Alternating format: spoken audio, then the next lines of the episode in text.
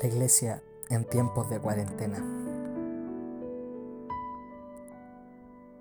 Hemos pasado tiempos más que difíciles, en donde nos hemos preguntado tantas cosas y siempre está el por qué. ¿Por qué están pasando estas cosas? ¿Por qué debemos pasar por esto?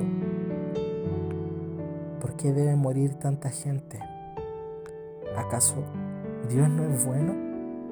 Claro que Dios es bueno, solo que nosotros no entendemos su propósito.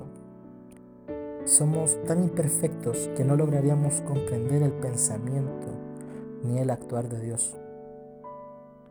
Debemos entender algo, y es que las iglesias no cerraron.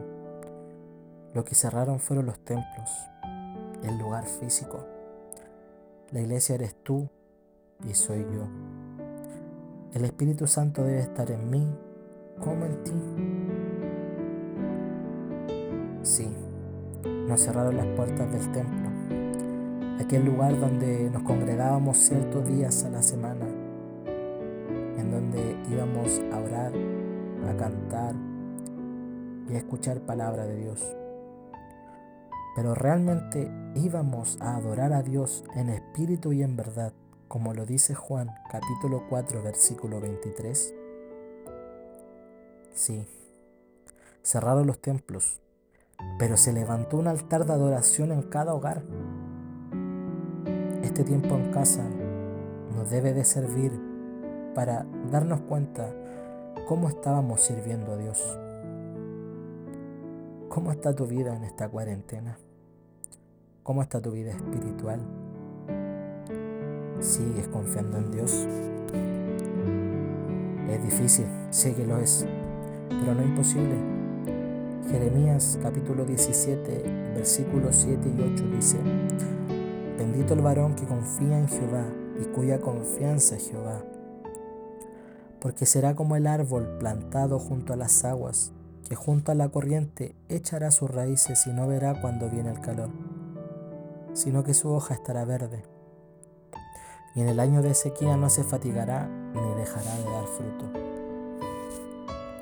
Por eso anímate, sigue adelante, esto aún no termina.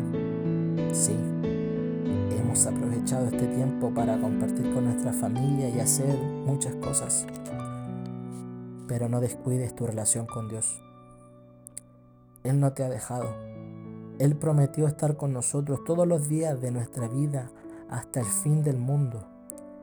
Así lo dice Mateo capítulo 28, versículo 20. Así que levántate y siga adelante. Sé que aún hay muchas preguntas y todas comienzan con un porqué. Pero te digo algo, ya no inicies tus preguntas hacia Dios con un porqué, sino con un para qué. Y será todo distinto.